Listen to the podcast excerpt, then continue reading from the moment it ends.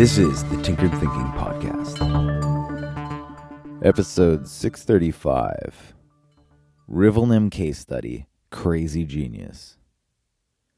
If you are unfamiliar with the concept of a Rivelnym, it is something developed by Tinkered Thinking to address a certain class of words and concepts that fall in a strange place between synonyms and antonyms.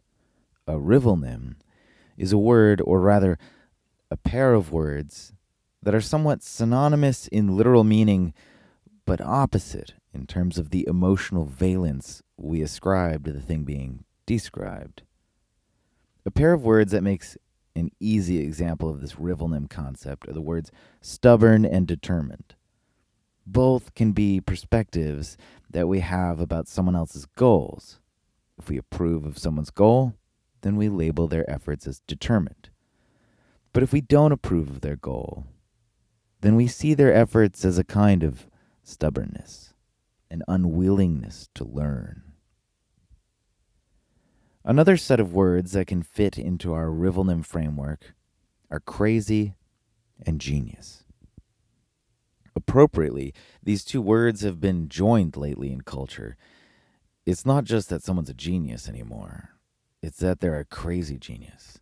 And this trend in thinking might lend more credibility to the Rivelnym framework than we might first realize. More historically, though, the difference between crazy and genius was decidedly more pronounced. The ill-fated story of Ignaz Semmelweis is a good example. This Hungarian physician made the horrific discovery that new mothers were dying in his hospital because doctors were not washing their hands after performing autopsies on corpses before delivering babies.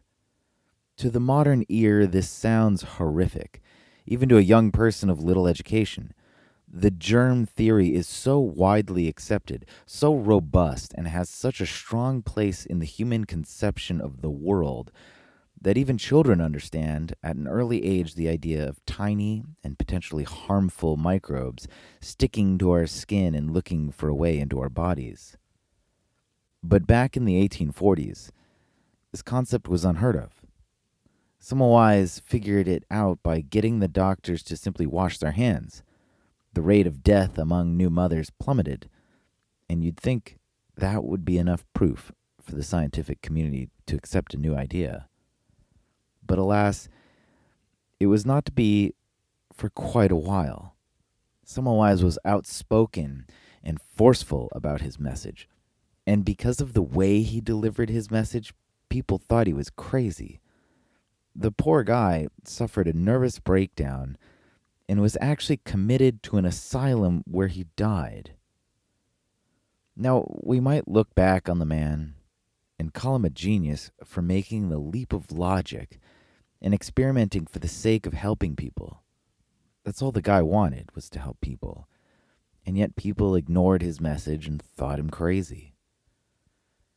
In the world of today, it might be that we've started to compound the two words into simply crazy genius, because we can now see so many examples where it's clear you have to be a little mad to come up with an interesting and potentially paradigm-shifting idea. Apple's eternal slogan, "Think Different," is both a call to the genius and the crazy person. Both such people think different. The dichotomy couldn't be more appropriate.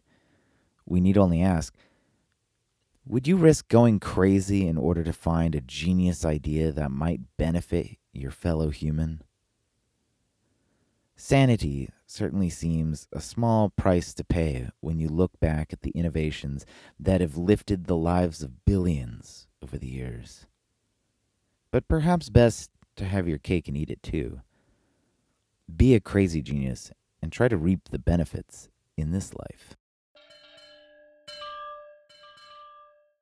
This is the Tinkered Thinking Podcast. Thank you so much for listening. If you find the Tinkered Thinking Podcast valuable, there are many ways you can support it. You can review it on iTunes. You can share it on social media with your friends. You can blog about it or discuss it on your own podcast. Or you can support it directly. And you can do this on the support page at tinkeredthinking.com. Both one-time support and monthly subscription support options are available. Thank you for your support of the show. It's listeners like you that make all of this possible. Any feedback or questions are always welcome, so feel free to reach out. And until tomorrow, remember to be careful about the context.